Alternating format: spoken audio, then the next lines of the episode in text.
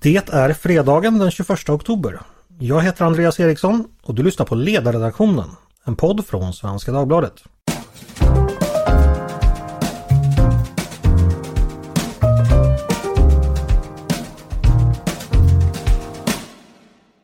Varmt välkomna!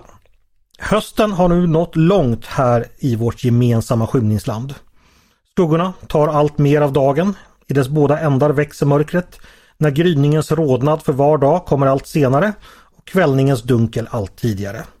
Trädens lövverk håller på att gå från att det spektakulärt brinnande färgprakten till det vemodiga när de mörka fuktiga stammarna blottas efter att de sista bruna bladen långsamt singlat ner mot den blöta marken. Melakolin sträcker sina kyliga, beniga fingrar djupt in i våra sinnen. River med vassa, obarmhärtiga naglar insidan av såväl buk som kranium och får det att bränna i ögonvrånen och ömma i ljumskarna. Detta är den svenska hösten. En tid som inte känner nåden. Men vi på Svenska Dagbladets ledarredaktion ska förstås inte ge tappt för lite mörker och svårmod. Vårt virke är ännu kärnfriskt och vårt krut lika torrt som baren efter att Aftonbladet Kultur haft en personalfest. Därför står vi återigen till er tjänst för att bistå er i jakten på samtidens sanningar. Vi har en jätteintressant politisk vecka bakom oss och de som jag har bett hjälpa mig att reda ut den, de heter Mattias Svensson, Peter Wennblad och Paulina Neuding. Varmt välkomna alla tre! Tack så mycket! Tack så mycket! Tack! Ja, det var ju verkligen ett varmt välkomnande. Jag tänkte då konstatera, kontrastera den här beskrivningen av den svenska hösten med den värme som ni erbjuder. Så att det var ju det som var värmen Peter. Ja, ja. Det var optimistiskt i dessa elransoneringstider. ja, ni behöver inte mycket till presentation. Jag tror Twitters beskrivning den gode, den onde och den än ondare räcker väldigt väl. Eh, är allting bra med dig Paulina? Mycket bra. Var, var på Twitter hittar man detta? Det, finns det här med på den här listan på de viktigaste tweetsen som Gunnar Strömmer tydligen får utskriven varje dag. det finns det säkert. Det finns med på, på vad heter det, eh, Politism lista över de roligaste tweetsen de publicerar varje, varje vecka. Eh, vad härligt att höra Paulina. Peter, eh, hur är det med dig? Det är bra. Mm. Det är fredag. Ja, vad härligt. Jag tänkte fråga dig ifall vintersömnen lagt sig över gutarnas stad eller om nya knarrar och koggar eh, strävar mot hamn fortfarande. Ja, nu har faktiskt den säsongens sista kryssningsfartyg lämnat kaj. Mm, så vemodigt. Ja, så nu, är vi, nu får vi vara i fred. Nu får ni inte färska grönsaker förrän i april någon gång. Precis. Eh, Mattias, allt bra med dig också hoppas jag? Oh ja. Mm, härligt. Eh, hörni, vi ska dra igång med veckans ämnen. De är som vanligt många och pockande. Eh, veckan har förstås dominerats av regeringsbildningen. I måndags fick vi en ny statsminister som heter Ulf Kristersson och i tisdags fick vi 23 ytterligare statsråd. Och därefter har det bara fyllts på med statssekreterare och allt annat möjligt. Eh, vi har bevakat det här ganska utförligt i podden redan. Men det finns förstås väldigt mycket att säga. Eh, jag tänkte vi ska börja med regeringens födslovåndor eller vad man ska kalla det. Eh, under veckan har vissa nya ministrar fått stå i centrum för uppmärksamheten lite mer än andra. Och då tänker jag exempelvis på Romina Pourmokhtari, vår nya klimat och miljöminister. Som har ja, varit lite omdiskuterad. Hon frågades bland annat ut i en tuff intervju i Aktuellt igår kväll. Eh, Peter, hur skötte hon sig då? Jag tyckte att hon skötte sig eh, bra. Mycket ja. bra till och med. Eh, sen är det lite synpunkter på delar av det hon sa, men eh, hon, gjorde, hon gav ett eh, in, förtroendefullt eh, intryck. Som gamla mediatränare som du och jag är fick vi nästan en tår i ögonen när vi fick se henne liksom svara och så brygga an budskapet. Det, det är vackert att se. Mm, My, det är mycket vackert. Ja.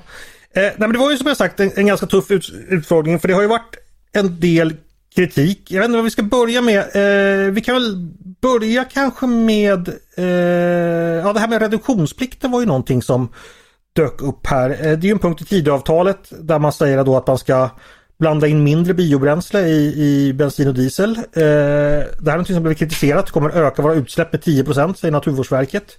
Är regeringen rätt ute här tycker du Peter? Eh, ja, man är rätt ute därför att öka inblandningen eh, så snabbt som var planen. Det ger helt orimliga konsekvenser.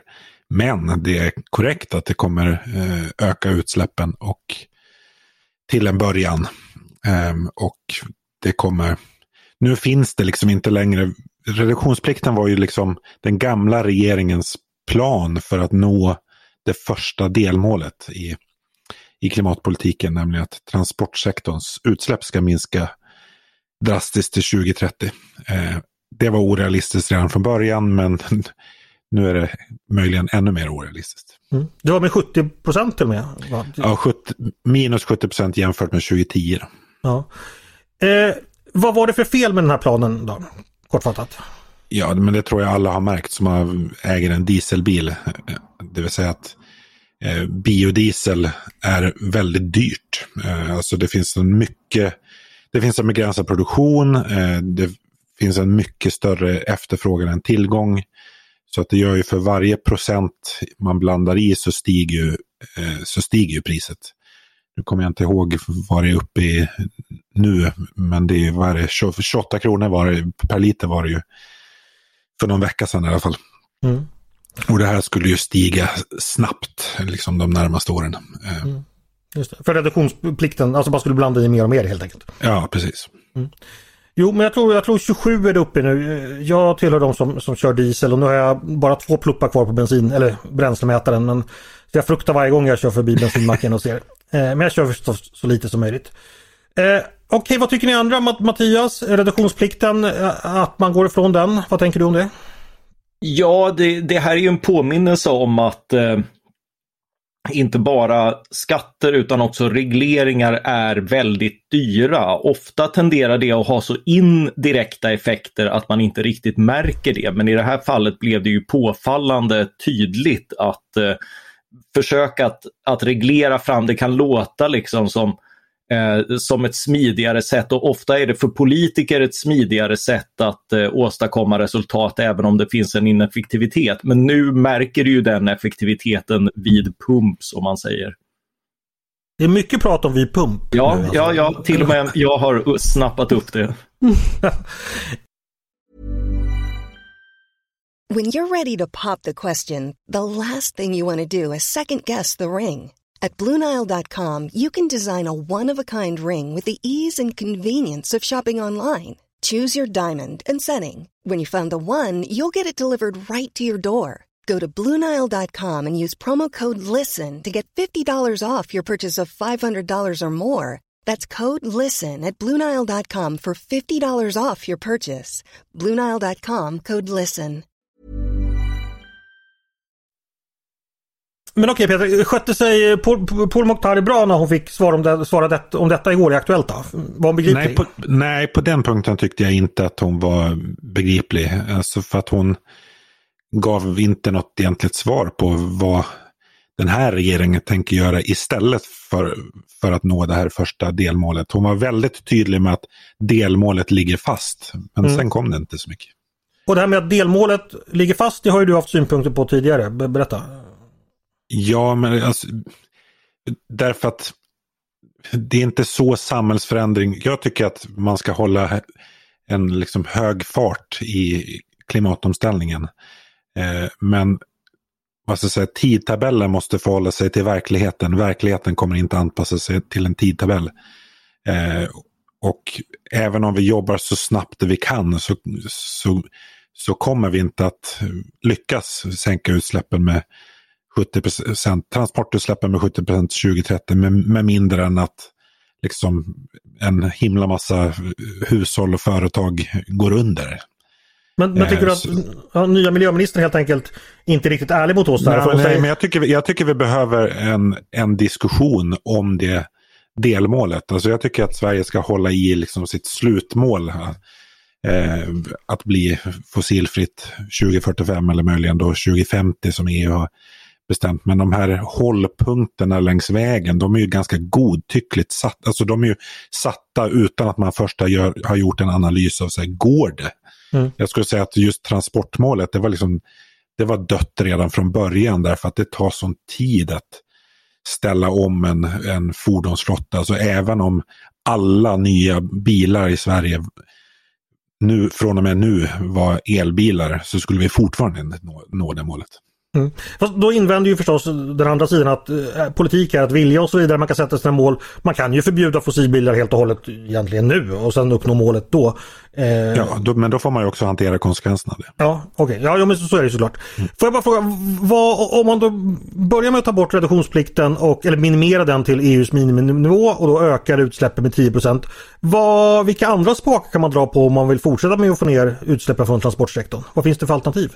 Ja, men det, det finns egentligen bara eh, tre vägar. Alltså antingen då minskar man användningen av fossila bränslen. Eh, och, men där saknas det ju då alternativ eller alternativen är väldigt dyra.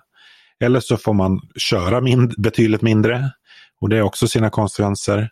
Eller så är det elektrifiering, vilket den här nya regeringen har valt som huvudstrategi. Och där är då dilemmat att det tar längre tid. Alltså vi, det finns inte elproduktion och det finns inte infrastruktur för att eh, ställa om fordonsflottan så snabbt. Mm. Eh, vi ska fort, fortsätta med, med Pourmokhtari och hennes område. Eh, det har ju varit diskussion om det här med att miljödepartementet försvinner och miljö då hamnar tillsammans med energi under någonting som heter klimat och näringslivsdepartementet. Fortsätter med dig Peter, är det, är det bra? Ja, det är Varför mycket det? bra. Därför att de här frågorna hör så väldigt tätt samman. Alltså det är ju praktiken näringslivet som ska, ska genomföra den svenska klimatomställningen.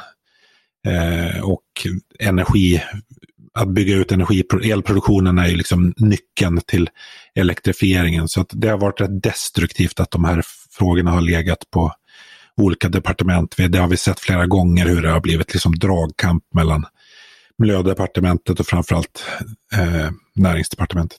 Mm. Men finns det inte naturliga motsättningar mellan näringslivet och näringspolitikens krav och miljöpolitikens krav? Ja, så det är klart att det finns intressekonflikter, det gör det ju. Eh, men om man men det är kanske just därför det är så viktigt att, eh, och så bra att det här läggs under samma departement så att man kan hantera de intressenkonflikterna eh, under samma paraply. Mm, Okej, okay. tummen upp för departementsreform alltså. Mattias, håller du med? Eh, ja, i stort. Eh, vi har, vi har ju sett inte minst de här målkonflikterna som Peter har uppmärksammat kring, alltså inte bara där klimat står mot miljöhänsyn eh, och liksom vår möjlighet att eh, till, till mindre utsläpp utvinna metaller som även är strategiskt viktiga på, eh, av andra skäl. Eh, det det hind, har ju hindrats liksom och att få fram en, en eh, lagstiftning kring det, då är det bra att ha, att ha liksom alla aspekter under samma tak istället för, för att de ska bekriga varann på håll och att vi märker konsekvenserna först i utförandet. Mm. Så en väldigt konkret exempel, alltså vi har ju det här statliga initiativet Fossilfritt Sverige som är en, en, någon slags företagsnätverk. Eh, och Fossilfritt Sverige har ju gång på gång pekat ut liksom, tillståndsprocesserna som den, det enskilt största hindret för företagens klimatomställning. Och det är ju liksom en illustration i sig att de här frågorna behöver hanteras tillsammans. Mm, Okej. Okay. då, då får regeringen två tummar upp här låter det som för, för, för vad de har gjort med eh, departementen. Eh, Paulina tänkte vända mig till dig. Eh, Romina Pourmokhtari var ju tills alldeles, alldeles nyligen eh, ordförande för Liberala ungdomsförbundet. Som sådan var hon stor motståndare till, eller i alla fall viss motståndare till Liberalernas val att samverka med SD. Nu sitter hon i den regering som ja, har SD som största parti i underlaget. Vad tänker du om det? Ja, det finns väl några saker att säga. Det ena är ju uppenbarligen att man har tänkt plocka in henne i tältet då eh, och, och därmed desarmerat den av sina kritiker. Men det finns ju och en annan... tältet, kan du, kan du den metaforen, vad, vad, ja, det vad var Ron, Ronald Reagan som Nej. sa att det är väl bättre att man, eh, vem var det som sa det? Lyndon Johnson. Då kan du säga vad han sa så slipper jag. Mm. Nej, säg du. Nej. Okej, det, det, bättre, det, det är bättre att ha sina fiender i tältet pissandes utåt än att ha dem utanför tältet pissandes in. Ja, vilket är logiskt för man kanske vill pissa ut ur tältet. Varför skulle man gå och pissa på ett någon annan människas tält? det är lite ologiskt. Men, Hur Johnson tyckte du å andra brukar sidan om att pissa på andra människor rent bokstavligt. Så- Ja, ja, ni, ni, poängen ni, var... nej, förlåt, ni har inte varit scouter, det hör jag. Men Paulina, berätta vidare. Jo, man gör man det i scouterna också. Nej, det är det man inte gör. Paulina,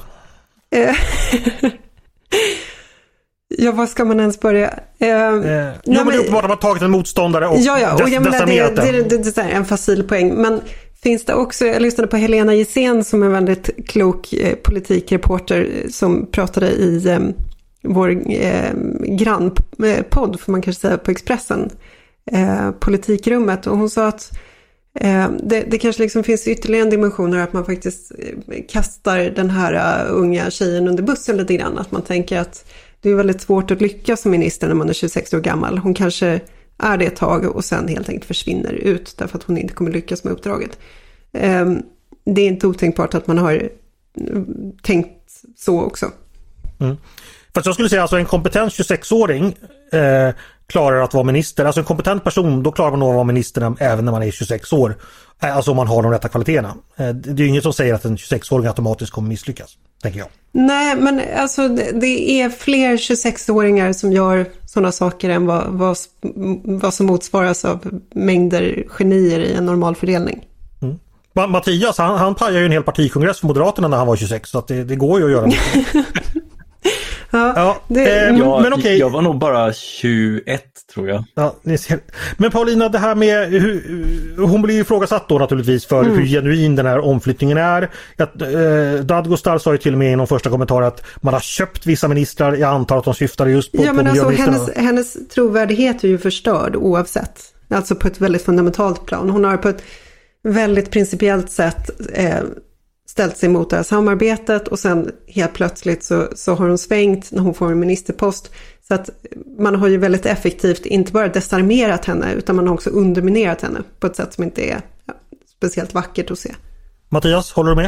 Eh, nej, alltså det, så vitt jag vet så gick ju hon till val på att just eh, stödja eh, den partilinje som var om att eh, stödja Ulf Kristerssons regering och alltså eh, de, samarbeten som man då skulle ingå. Eh, det betyder ju inte att man gillar Sverigedemokraterna utan att man gillar läget. Ungefär som du Mattias? Ja. Eh, så är det nat- naturligtvis. Peter, har du någonting att lägga till om det här med att, eh, ja, nu pratar vi bara om Paul Mokhtari men det gäller ju naturligtvis fler inom borgerligheten som har fått byta åsikt och, och, just när det gäller SD-samarbetet. Underminerar det deras mo- moraliska eller intellektuella position på något sätt eller hur tänker du? Så I vissa ögon gör den säkert det, men, men det är ju så här politik fungerar. Man kan bilda opinion internt för en linje i, när det gäller samarbete eller i, hur man, i sakfrågor, men när väl partiet har kommit fram till en, en ståndpunkt så är det precis som Mattias säger, då är det, får man gilla läget.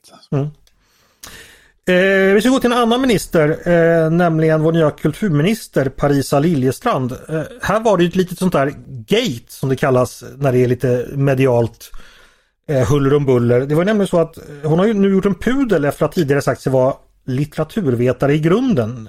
Det var tydligen fel har hon nu hälsat. Jag förstår inte exakt vad som var fel för hon är ju lärare och har läst litteratur men det fick hon kritik för. Är det någon av er som har hängt med denna, denna lilla Ja, gate? tydligen så är det så att hon har läst religionsvetenskap och någonting annat, men på litteraturvetenskapliga institutionen. Men inte, hon har bara tagit små, små kurser i litteratur. Så att hon Nej, är hon har, verkligen tagit, inte... hon, har Nej, tagit, hon har alltså, tagit så här- 60 poäng vilket är två terminer. Nej, är det sant? Jo. Jo, så, så funkar det. Om man, får- om, man lä, om man läser till svensk lärare så, så läser man ju 60 poäng litteraturvetenskap. Och, och det, Då det, får jag nu, ta nu, tillbaka och be om ursäkt i så fall, för då har jag missförstått helt och hållet. Ja. Och numera är alltså 60 poäng två terminer ska sägas, ni som är van vid det gamla systemet. Så det är väl inte helt, alltså det är klart, litteratur, det är klart, vissa säger att ska man vara vetare av någonting, då ska man ha disputerat och vara verksam som forskare. Vilket är en definition, men att säga att man har, är litteraturvetare för att man har läst Ja, jag, jag blir inte jätteupprörd jag- av det. Liksom. Nej, jag måste, jag måste säga att det, det är liksom det var verkligen definitionen av sk- skitnödig kulturkritik. Alltså. Ja. Vem var det som plockade upp den? Vet vi det? Eller, Nej, jag vet ärligt talat inte riktigt nej. vem det, vem det var som egentligen, så där är det ibland, ibland vet man inte var kritiken kommer. Jo, jo, början. men eh, så, sånt här förekommer ju. Och jag, menar, jag minns en valvaka när Alexandra Pascalidou satt där och hade På hennes skylt så stod det statsvetare. Mm. Och, och, och, hon satt och kommenterade i, i egenskap av statsvetare. Och det är ju liksom, när man hör statsvetare så tänker man ju verkligen någon som har forskat i statsvetenskap. Jag skulle Fast Alexander mig... Pascalidou var ju inte där i egenskap av statsvetare utan i egenskap av Alexander Pascalidou antar jag. Jo, jo, men, jo, jo, visst. Men om det står statsvetare under så tänker man ju någonting annat. Då tänker man Sören Holmberg om det är valbaka. Mm. Precis. För nu, nu, ska, nu ska lyssnarna veta att eh, Paulina Neuding är ju faktiskt filkand i statsvetenskap men du går inte omkring och kallar dig statsvetare. Mm, det. Är det polkand eller det kanske är samma sak? Eh, jag vet inte direkt. Nej, mm. jag tror på polkand då ska man ha nationalekonomi med också. Nej men det har jag. Du har Som du också. kanske hör. Du ser, alltså eh, du är så akademiskt förankrad så till och med mm, vi glömmer bort hur mycket. Okej, okay, men det, det, kanske var en skit. Men jag vill ju ändå göra en koppling här. För i förra, eller du, du hade ju twittrat det här om att miljöminister var det nya kulturminister, att man får ett etablissemang på sig, eller riskerar att få det Peter. Minns du det mm. att du skrev om detta? Mm. Och då finns det ju ett samband här mellan att två ministrar nu som båda har fått kritik i veckan, som helt enkelt har många motståndare i offentligheten. Finns det ju ett, ja. men, men, här, men här tycker jag att det finns en, en viktig lärdom att dra för den här regeringen.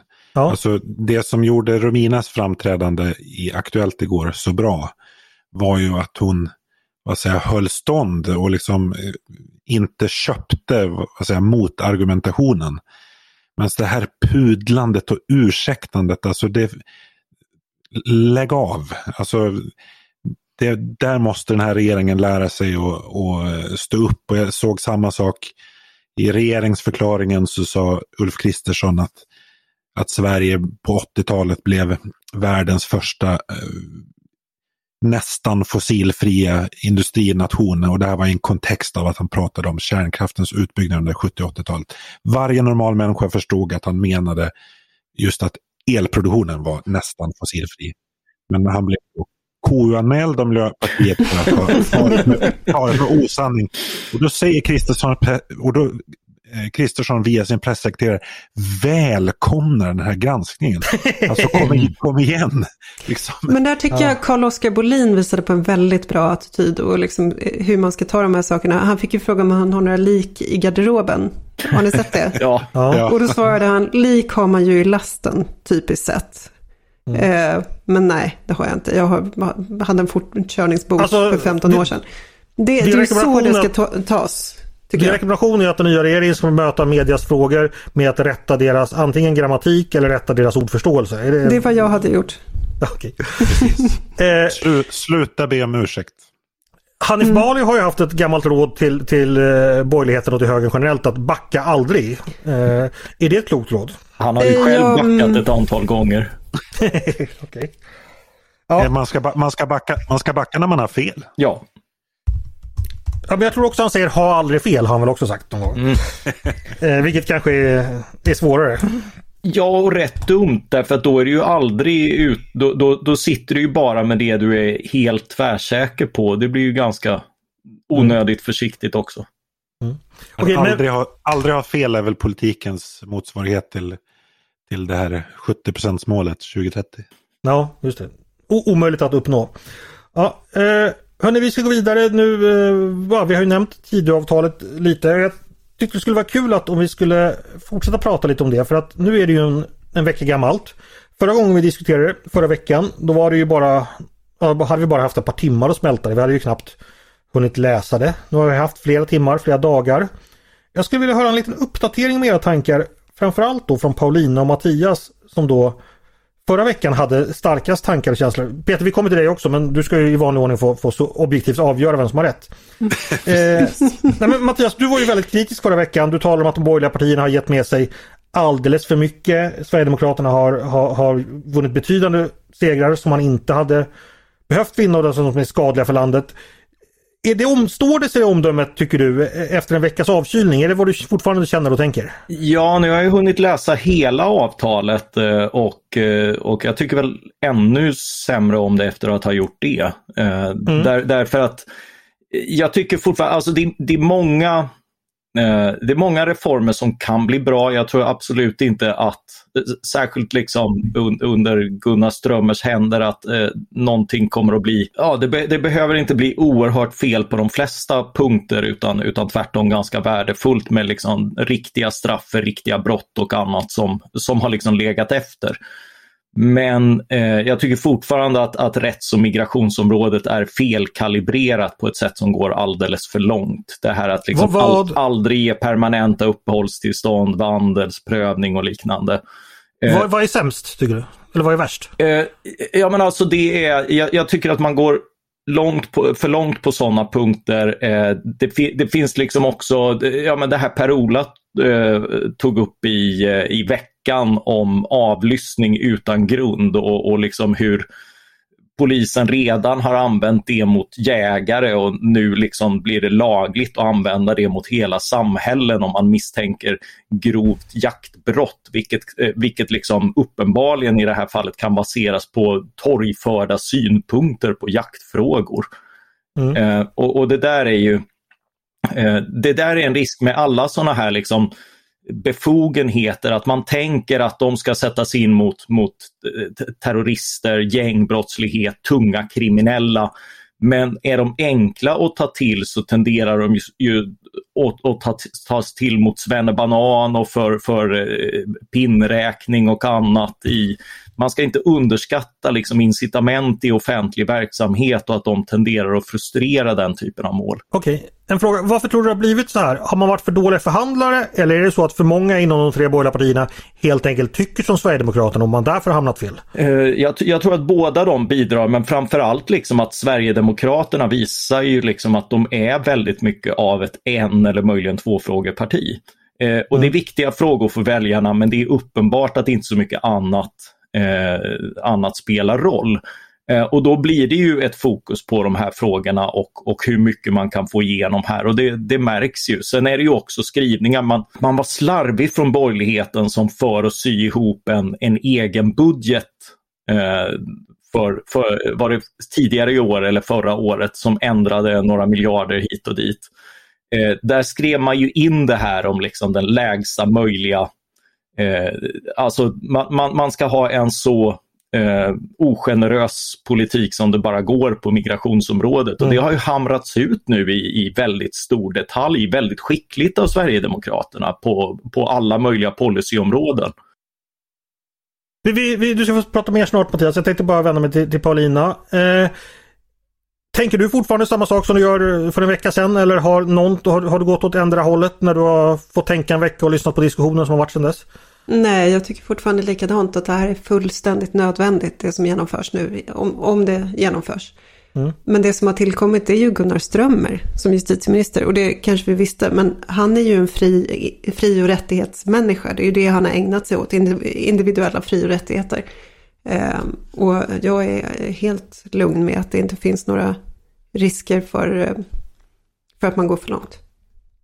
Okej, okay, men eh, den, och den kritik då som exempelvis Mattias formulerat, som vänster har formulerat men även en del borgerliga på annat håll. Eh, vad tänker du om den? Är, är den överdriven helt enkelt då eller? Ja, och jag tror som Ulf Kristersson sa under sin regeringsförklaring att det är brottsligheten som är vår tids stora frihetsfråga. Det finns inga individuella fri och rättigheter i områden där maffian styr. Och sådana har vi i Sverige idag, det hade vi inte förut, men nu har vi det.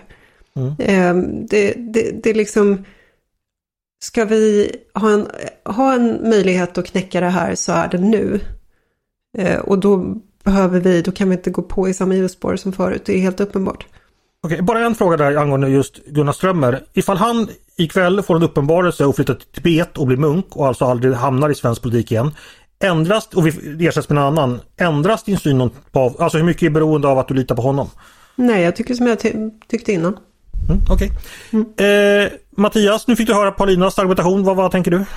Eh, nej men eh, jag tror ju inte att det här nödvändigtvis leder till de önskade målen att man bekämpar tung brottslighet. Det är ju, det är ju ett av problemen. Alltså väldigt stora befogenheter är ju liksom inte nödvändigtvis en, en eh, reflektion av situationens allvar utan kan ju också leda till att, man, att polisen ägnar mer uppmärksamhet åt sånt som är bekvämt snarare än det som är väldigt obekvämt, det vill säga gå på gängen.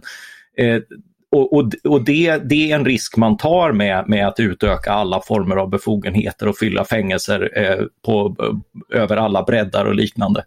Eh, men eh, för, för att by, en, en sak som också gjort mig mer skeptisk för att byta spår är ju att eh, att eh, jag hann läsa till slutet där ekonomin kom in och det är ju verkligen eh, en annan sida av det här att man lagt så oerhört mycket energi på, eh, på, på brotts och migrationsområdet. Mycket bra men, men också mycket eh, fel, en del felkalibrerat.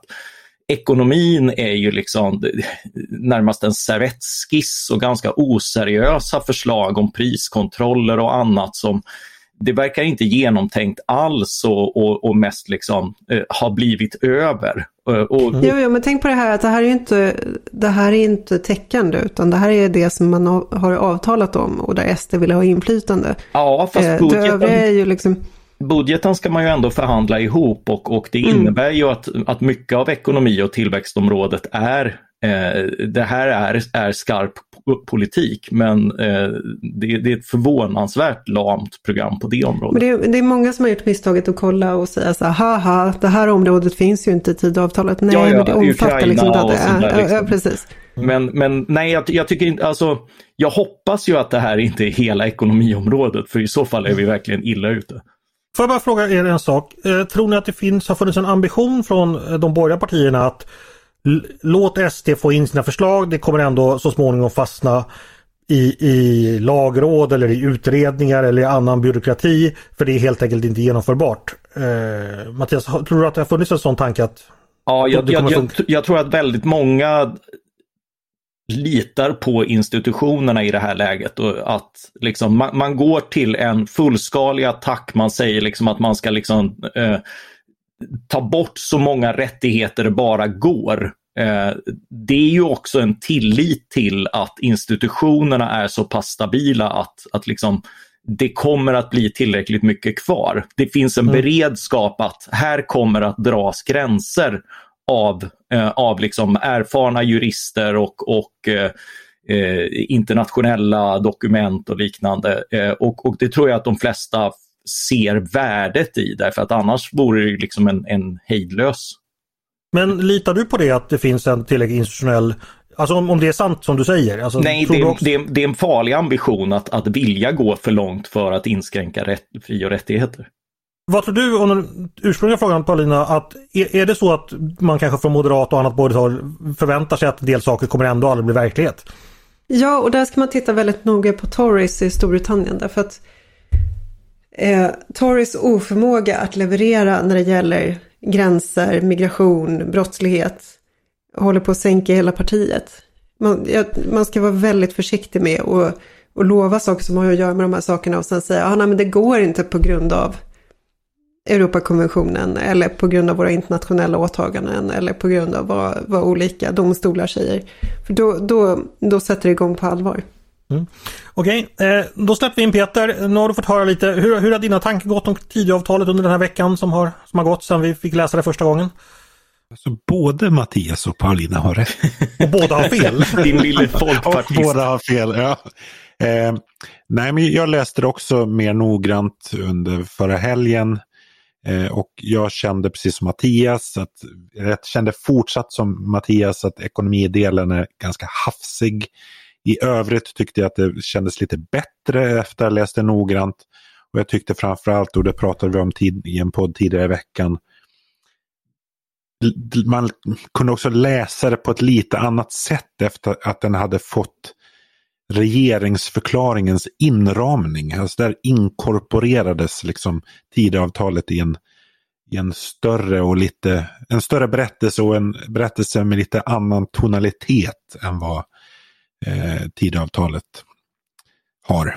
Vi har en eh, jättebra, så, förlåt, det såg ut som du var klar. Ja, jag, tänkte, jag, jag, tror att du nu var på väg att säga det som eh, jag skulle säga. Vi tänker alltid har, samma. Ja, mm. imorgon har vi en text av Lena Andersson om Tidöavtalet som är otroligt läsvärd och där hon, hon uppehåller sig just mycket vid Tidöavtalets inramning, alltså, och, alltså tonaliteten i avtalet och hur den presenterades som gav ett liksom rätt rått och kallt intryck och ja, som Lena uttrycker det, gav intrycket av att borgerligheten var Sverigedemokraternas galärslavar. Mm. Nu, nu, förstår ni varför jag, jag inledde ganska frugalt med att berätta om den svenska hösten. och så. Det var ju just den här äh, råa och kalla jag ville, liksom, ville, ville skildra. Mm. Så att allting har en tanke. Nej men Lena eh. Anderssons text är jättebra. Eh, mm. Jag håller inte med i, i hennes slutsatser men, men hon presenterar nog det som väldigt många har tänkt på ett mm. väldigt, väldigt bra sätt. Så att missa inte den. Nej, det uppmanar vi alla. Eh, vi ska gå vidare. Vi kommer förstås återkomma till Tidöavtalet så fort det blir mer action kring den konkreta politiken. Och då ska vi ha våra regelbundna avstämningar just med Paulina och Mattias som eh, Ja, ni ska bli som de där farbröderna i, i Mupparna som ska sitta och eh, vara för och emot. Och så vidare. Eller som de, Nöjesguidens... De är ju alltid emot. Ja, de är alltid emot. Eh, det ska vara Nöjesguidens glad gubbe och arg gubbe. Eller dödskalle och arg gubbe som gör sådana intervjuer. Men nu ska vi gå vidare och lämna Tidöavtalet, eh, flytta oss över Nordsjön till Storbritannien. Eh, ett land som i början av hösten styrdes av två Elisabeth. Eh, dels en monark, Elisabeth II, och så premiärminister Liz Truss. Eh, numera är båda borta, den ena avliden och den andra avgången. Eh, Mattias, vad var det som hände? Eh, ja, eh, det var ju två saker som hände. Det, det omedelbart eh, utlösande var ju att eh, Truss eh, fick ett, ett myteri på halsen i sitt eget parti. Eh, mm. hon, hon, saknade stöd och blev underminerad eh, av, och, och det var ju på sin kongress så, så tog hon ut ett, ett linjetal som, som jag tyckte var fint i sina principer kring Storbritannien är ett land som har liksom dekat ner sig lite grann. Det har stagnerat, det har låg produktivitet, hög skuldsättning, stigande skatter. Eh, och eh, hon, hon ville vända den, den här utvecklingen och göra Storbritannien till ett land med hög produktivitet och, och, och lägre skatter helt enkelt. Eh, och, mm. Eh, och få fart på tillväxt igen. Och då utmanade hon en, en stor liksom, anti-tillväxtkoalition som blivit Alltså det här när ingenting händer och det inte finns en dynamik, det är ju bekvämt, inte minst för många som, eh, som liksom är på topp, som inte utmanas så mycket av, av, av ny dynamik, nya idéer, människor som flyttar in, som bygger i närheten av, av där du själv bor bekvämt och liknande. Eh, och, och som många påpekade så, så var det ju ironiskt att hon tog den här konflikten därför att det var en konflikt med många i hennes eget parti och med många av hennes väljare. Eh, och den hade hon haft råd att ta i en styrkeposition. Eh, men, men nu vad har... gällde konflikten konkret? Eh, jo, men det blev till exempel eh, in, inrikesministern, eh, vars namn nu undflyr mig, hon, där blev ju en konflikt om arbetskraftsinvandring. Mm. Om man skulle tillåta arbetskraftsinvandring till bristyrken, vilket Truss och hennes nytillträdde finansminister Hunt ville. Men, men eh, hon tyckte att det blev för, eh, för henne var volymerna viktigast, viktigare än, eh, än tillväxten och, och tillsättning i bristyrken. Och det är ju, det är ju en konflikt vi ser inom, inom synen på den svenska eh, arbetskraftsinvandringen också. Vad är viktigast? Att det inte kommer in människor eller att det kommer människor till, till eh, sektorer där de behövs. Eh, och, och, och, det är där liksom migrationspolitiken finns nu, liksom att, eh, att, att till och med den är kontroversiell. Så eh, där fick hon på, på, på nöten helt enkelt, även av det egna partiet? Nej, men det blev ju en prestigeförlust när, när inrikesministern hoppar av. Och, på, mm. och, samma dag så var det en omröstning kring eh, så kallad fracking, alltså det som heter hydraulisk spräckning på svenska. Eh, att man utvinner naturgas på, på ett sätt som, som USA har fått ett energiuppsving kring. Eh, mm. Och det hade ju, det hade ju liksom kunnat behövas eh, i, i lägen av, av energikris. Den är relativt väl tillgänglig men det har funnits ett moratorium som, som Labour ville utsträcka och då var det 40 i hennes eh, parlamentsgrupp som la ner sina röster. Så det blev ju liksom en, en frondering i två symbolfrågor där hon, som tvingade henne att inse att, att jag kan inte driva igenom den agenda jag hade och, och blev, blev vald för att, för att genomföra och då är det ju bara att kasta in handduken. Mm. Detta hade ju i sin tur eh, alltså, eh, en bakgrund i de misstag man begick med eh, Kwasi Kwarteng, den, den sparkade eh, chancelern, eh, finansministern, mm. som, som ju liksom gav sig på att i ett land som är skuldsatt till nästan 100% av BNP med, med en statsskuld som är enorm, gav sig på att både eh, ha ofinansierade eh, prissubventioner eh, som var då ett oerhört stort åtagande, betydligt större än många europeiska länder. Eh, och dessutom ofinansierade skattesänkningar vilket, vilket gav liksom, eh, rätt stor hicka på, eh, på finansmarknaderna. Mm. Så nu har alltså då nyliberalismen återigen dött i Olle Svenning och Göra Greiders stora glädje. Det har ju skett rätt, rätt ofta sedan 1974 då nyliberalismen dog för första gången. Hur sant är det nu? Ja, alltså det var eh, David Frost, den tidigare eh, som skriver i The Telegraph som, eh, som varit rådgivare åt eh, Boris Johnson och eh, tror också Theresa May. Så, så han är definitivt inte på på, på den libertarianska flanken. Han konstaterar ampert att, att, att det inte är speciellt libertarianskt att, eh, att, att eh, subventionera priser och, och eh, återställa skatter till 2021 års nivå. Nej. Du hör Paulina, nyliberalismen eh, lever och frodas fortfarande. Eh, vad, vilka lärdomar kan man dra från, du nämnde ju Torres tidigare, finns det några andra lärdomar man kan dra från Truss ganska snöpliga eh, sejour? Precis, nej, men det är som jag skrev en sträng kommentar till Mattias text. Du måste nämna small boats. Och det mm. gör du inte. Alltså... Nej, för, för det var liksom ingen, det är ingen konflikt i Torgpartiet. Uh, alltså, alla, det... all, alla är för åtgärder för liksom, det här är alltså människor som vill ta sig från Calais där de får kampera och försöka ta sig till Storbritannien från Frankrike för att, att de, och, och då är det ju inte ett ett skydd. Utan, eh, för de är ju säkra i Frankrike också, utan då handlar det om att man specifikt vill komma till, till Storbritannien. Vilket mm. britterna då inte vill. Mm. Precis, och det kommer väldigt mycket folk och på något sätt så lyckas inte eh, politikerna med att stoppa det här. Hur de än gör, hur de än vrider och vänder sig. Oavsett Brexit som ju handlar om migrationen och allting annat så funkar det inte. Tänka sig, politiken lyckas inte alltid med det de vill. Mm. Peter, vad händer nu? Kommer Boris Johnson tillbaka? Nej, jag tror faktiskt inte det. Eh, jag tror att även om han har ett ganska stort stöd fortfarande så tror jag att rädslan för eh, det är ett större risktagande eh, att ta honom tillbaka. Vi vet ju hur rörigt, alltså han, ju, han skapar ju oro bara genom sin person. Mm. Och det var som vår ibland, vi har ju en gästmedarbetare ibland, Fraser Nelson, som är chefredaktör på brittiska The Spectator, som var med i SVTs Aktuellt igår och han sa någonting om att nu behöver brittisk politik bli var det, trist och tråkig igen. De behöver en John Major.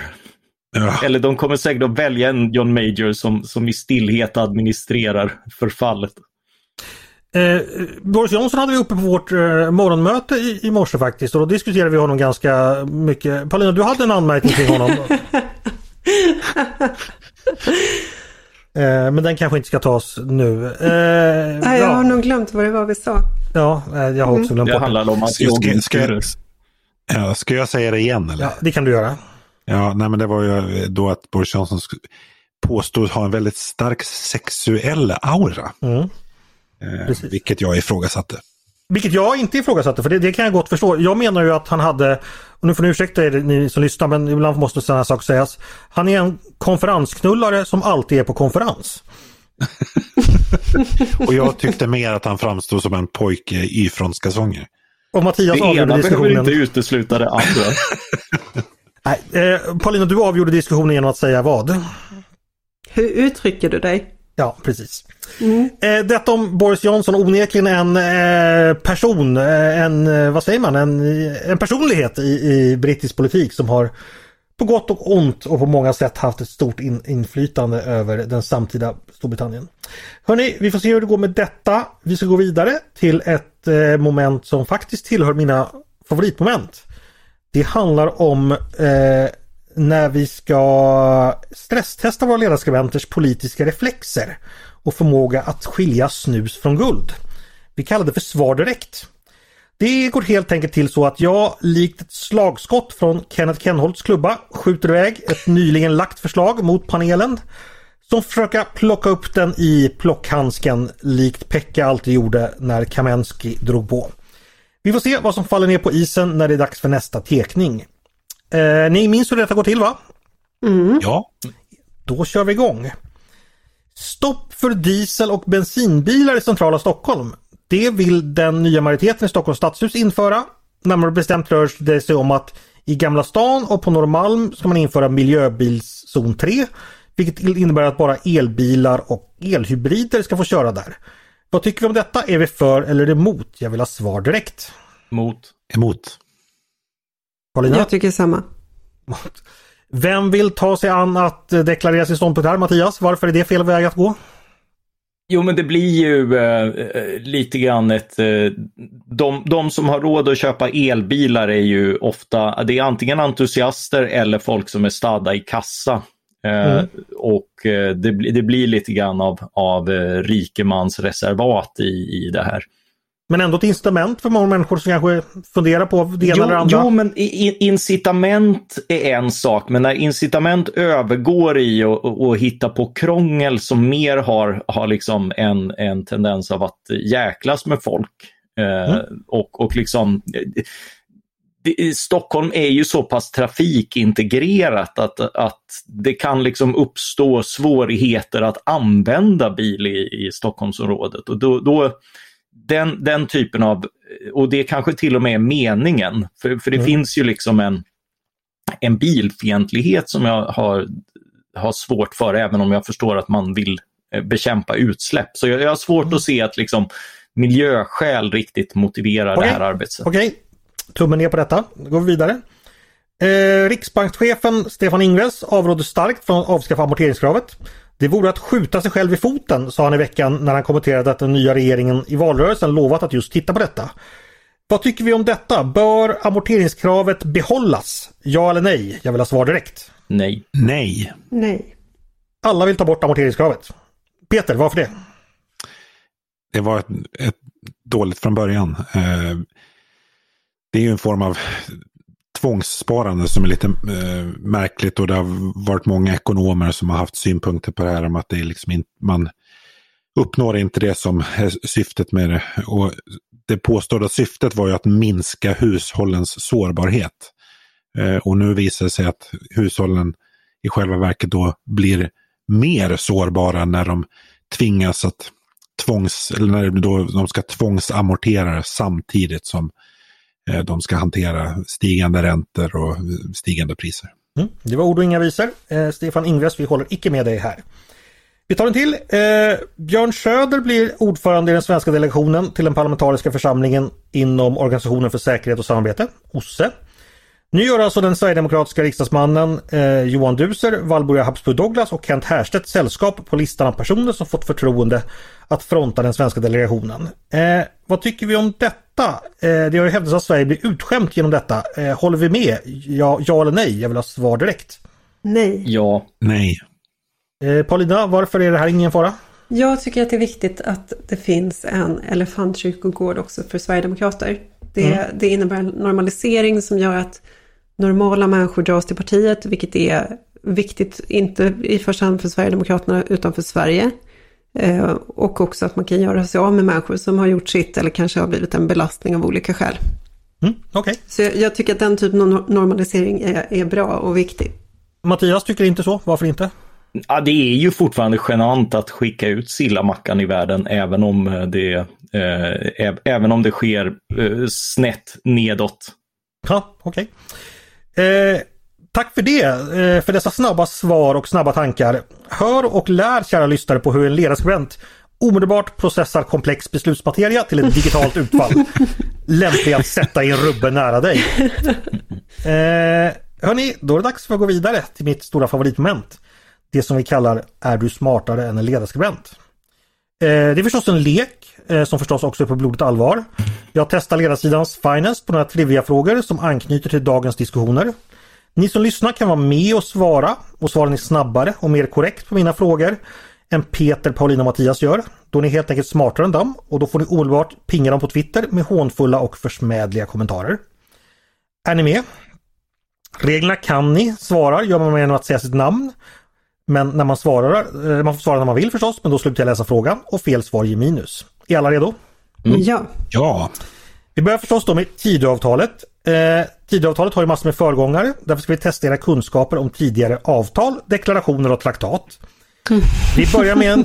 är det nu du kommer med de här 1300-talsdokumenten? Lugn nu, För- föregå inte mina frågor. Vi börjar med ett enkelt. Eh, vad kallas den överenskommelse som slöts, slöts mellan Socialdemokraterna och de borgerliga partierna i augusti 1971 och som gällde monarkens ställning i den nya regeringsformen? Paulina, Ja, Paulina låt höra. Torekovskompromissen. Alldeles riktigt. Eller Torekovsöverenskommelsen. Ett poäng till Paulina. Just det. Mm. Eh, vad kallas det avtal mellan Sverige och Norge som slöts i samband med unionsupplösningen 1905? Paulina? Oj. Nej, fan. Det var Karlstadskonferensen. Ja. Ehm, Du får faktiskt rätt för detta Paulina för det är Mm. Karlsborg, Ja. Mm. Karlstadskonventionerna. ja, Två poäng. tack. Jag får se om du är lika snabb på nästa. Eh, vad kallas det avtal som enligt en högerextrem konspirationsteori ska ha slutits mellan svenska medier för att sven för Paulina. Sven Paulina? Den kunde du förstås. Lilla, lilla Saltsjöbadsavtalet. Helt rätt. Eh, eller ja, rätt är det förstås inte för det är en konspirationsteori men det är alltså en idé som har dykt upp att svenska medier någon gång på 80-talet satte sig på Grand Hotel i Saltsjöbaden och sa så här att vi ska ljuga för svenska folket om invandring och därefter har alla följt detta. Eh, så är det icke. Kan jag säga. Eh, tre poäng till Paulina, noll till er övriga. Nu du Peter, nu är det dags för dig att skina. Okej. Vad kallas det kungliga brev från 1280 som anses ha formaliserat systemet med ett världsligt frälse i Sverige och alltså legalt bildat grund för den senare adeln?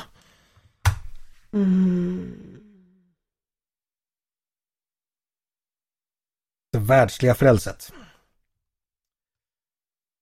Nej, det var svårt. Eh, svaret är Alsnö stadga. Vi går framåt tiden igen. Nu Peter, nu är det din tur att skina. Vad kallas det avtal mellan staten och dåvarande Stockholms läns landsting och fyra kommuner som skrevs 2013 och möjliggjorde en utbyggnad av tunnelbanan i Stockholm? Minns ni detta? Ja. Eh, Det var en statlig förhandlingsman eh, som tillsattes av regeringen Reinfeldt. Det var väl är HG. Westberg va? Det är taskigt att rikta frågan till någon som uttalar det Stockholm. Det är taskigt att påpeka det också Paulina. Okej, Ja, i- faktiskt. ingen kunde. Du, du svarade nästan rätt Paulina för det heter nämligen Stockholmsöverenskommelsen. Så lätt var det. Hörni, vi har pratat miljöministrar också. Vad hette den första i Sverige som var just miljöminister, eh, som hade just miljöminister bland sina titlar? Obs att detta var innan miljödepartementet bildades. Så hen var inte departementschef, men vem var den första miljöministern? Ingen vågar gissa. Svaret är Ingvar Carlsson som blev miljöminister 1985. Men, Ytterligare miljö... Ja, departement, jag tänkte på Naturvårdsverket som ju kom på 60-talet. Ja, men det, det har inte med saken att göra. Det här är en generaldirektör som bestämmer. Hörni, vad hette Tysklands miljöminister mellan 1994 och 1998? Paulina. Ja, låt höra. Äh, förlåt. Det var Angela. Nej, det var det inte alls det. Får vi ett svar? Joschka Fischer. Nej, han blev senare utrikesminister. Det var Angela Merkel som var det. Nej, fan! Eh, Det var ju Hon var Kohl, ju Frauenminister. ja, det var ju Kohl som var, var förbundskansler då. då var det. Då får, Mm, det. två poäng då. Hörni, vi byter ämne. Eh, och då vänder vi blickarna som så ofta förr västerut. Vi har ju pratat om det brittiska eh, krisandet, vilket föranlett mig att formulera några frågor om vår atlantiska kusinland. Jag tänkte börja med att testa er på brittiska tabloider. Jag kommer nu läsa upp texten från en klassisk löpsedel från en brittisk tabloid. Och jag vill helt enkelt veta vilken händelse den texten syftar på. Förstår ni? Och då kommer ni först få veta bara rubben och sen kommer jag nämna som extra ledtråd eh, också eh, datumet och sen nedryckaren. Vi börjar med Gotcha! Datumet Mattias. är... Mattias, låt höra. Eh, Usama bin Laden. Nej, fel. Minus ett tyvärr. Fan. Datumet är den 4 maj 1982 och det är The Sun som är tidningen. 1982.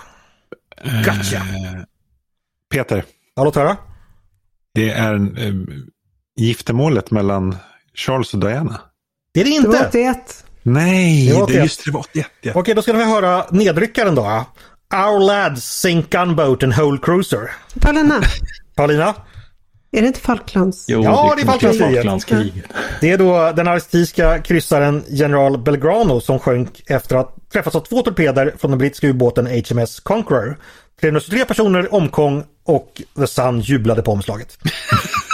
eh, då ska vi se, då fick eh, Paulina ett poäng där. Eh, vilket gör att du är uppe på tre poäng igen va? Eh, och pojkarna har, fick varsitt minuspoäng. Mm. Eh, så ni har minus ett båda två va? Mm. Ja. Det är bra. Vi fortsätter, den här är rolig. The Filth and the Fury. Åh, vad fan var det? The Filth and the Fury. Och jag kan säga att datumet var den 2 december 1976 och tidningen var Daily Mirror. Mattias, Paulina, Mattias var först. Sex Pistols. Helt rätt! För jag ska säga att nedryckaren var Uproar as view as jam phones och Who are these punks? Eh, det var Sex Pistols som medverkade i ett program som heter Today, ett magasinprogram som sändes lokalt över London. Egentligen skulle Queen varit med men Freddie Mercury var tvungen att gå till tandläkaren som han slängde in ett litet wildcard. Det var ett så här vanligt ost- onsdags eftermiddags pratprogram som förvandlades till kaos när programledaren Bill Grundy omedelbart började bråka med Johnny Rotten och company. Svärord och F-ord utvecklades och skandalen var ett faktum. Eh, Sex Pistols karriär tog fart och eh, eh, Bill Grundys karriär eh, dog mer eller mindre. Och det lät lite så här, kan ni få höra ett smakprov. Go on, you've got another five seconds. Say something You outrageous. dirty bastard. Go on, again. You dirty fucker. What a clever boy. What a fucking rotter. Well, that's it for tonight. Eh, och då fick man också läsa i tidningen att one man eh, was so furious that he kicked the screen of his three, 380 quid color TV. och han hette Gunnar Axén. Nej, det gjorde han inte. eh, då, har du, då är du uppe på noll igen Mattias. Snyggt jobbat. Mm, nu är jag den, här, den här är en klassiker. The Truth. The Truth. Och det är då The Sun den 19 april 1989. Och nedryckaren ska ni få höra nu. De är tre stycken. Some fans picked pockets of victims. Some fans Mattias. urinated... Mattias? Oh, nej, oh. Jo, det här måste vara Hillsborough. Ja, helt rätt. Det var alltså Hillsborough-katastrofen i Sheffield då 97 personer dog, över 700 skadades efter man släppte in alldeles för mycket folk på en ståplatsläktare. Det var då eh, semifinalen i FA-cupen mellan Liverpool och vilket lag Mattias? Kommer du ihåg det? Oh, var det Nottingham? Ja, det var Nottingham. Eh, och då var det så att helt enkelt släppte då eh, Polisen fick massa skit för detta så man släppte en felaktig kommuniké som The Sun eh, helt enkelt godtog då att det var Man skyllde det på huliganism och... Ja, och inte polisen som hade öppnat eh, då, vilket det var frågan om då. Och ja, det blev massa bråk om detta. Ja, fy fan, det är en hemsk händelse. Ja. Eh, ett poäng till till dig. Vad har du då? Då är du uppe på Då ett har jag poäng. en poäng. Du kan dina brittiska tabloider Mattias. vi, vi tar den sista, den här är jätterolig. Zip me up before you go go. Eh, Peter. Ja, låt höra Peter. Ja, men det måste ju varit när George Michael eh, blev... Ja, han... Han antastade väl någon vid en pissoar, va? Ja, han greps i Beverly Hills för att eh, han hade sex på en offentlig toalett helt enkelt. Det var så pass. Och det var The Sun den 9 april 1998. Snyggt Peter! Ni var ju, vi var inte detta ett fantastiskt ämne? det var jättebra frågor den här gången tycker jag. Eh, då går vi vidare. Eh, Martin, Paulina har tre poäng, Mattias... Jaha, fortsätter det ännu längre? Peter Ja, visst. ett. Oj, Ja? Ja, ja, herregud, vi, vi slutar inte. Eh, idag, vi fortsätter på Storbritanniens tema. Det är faktiskt årsdagen av slaget vid Trafalgar. Eh, det är 217 år sedan Storbritanniens flotta besegrade en allierad fransk-spansk flotta under Napoleonkriget. Hur lydde amiral Horatio Nelsons berömda order den dagen? Så skickades ut via signalflaggor från hans skepp HMS Victory ungefär kvart i tolv på förmiddagen innan slaget började.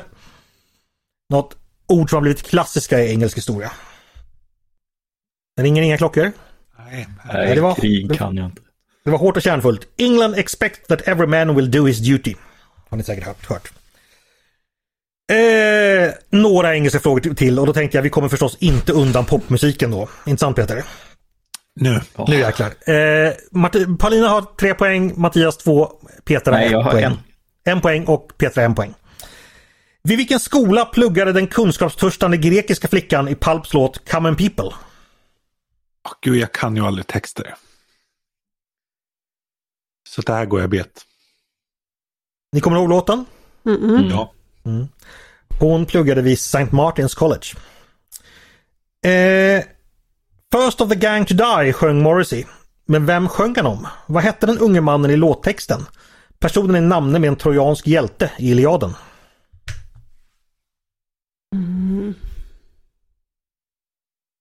Som sagt, jag och texter. Ja, tyvärr Peter, det var, det var inte så enkelt som det, det brukar vara i Nej. popquiz. Men det här latinska, eller det här det, det grekiska då, den, den trojanska hjälten? Ja, Hur många fanns det? Inte så många. Hector. ehm, Peter, Peter? det är Hector. Ja, det är Hector. Hector was the first of the gang to, to die. fick du den av mig nu Peter? Två poäng, du går upp och utmanar Paulina. Eh, first of the gang to, do, to do time var ju också Hector. En annan som did time, det var sångarens namnlöse vän i Clash-låten Stay Free. Vad heter han som sjöng Stay Free eh, i Clash? Och det var då inte Hugh Strummer som sjöng kan jag ge som tips. Utan den andra som brukade sjunga i Clash. Eh, Peter. Peter? Gud, sen alltså, nu kan jag bara en annan i Clash. Det är Mick Jones. Mm, helt rätt.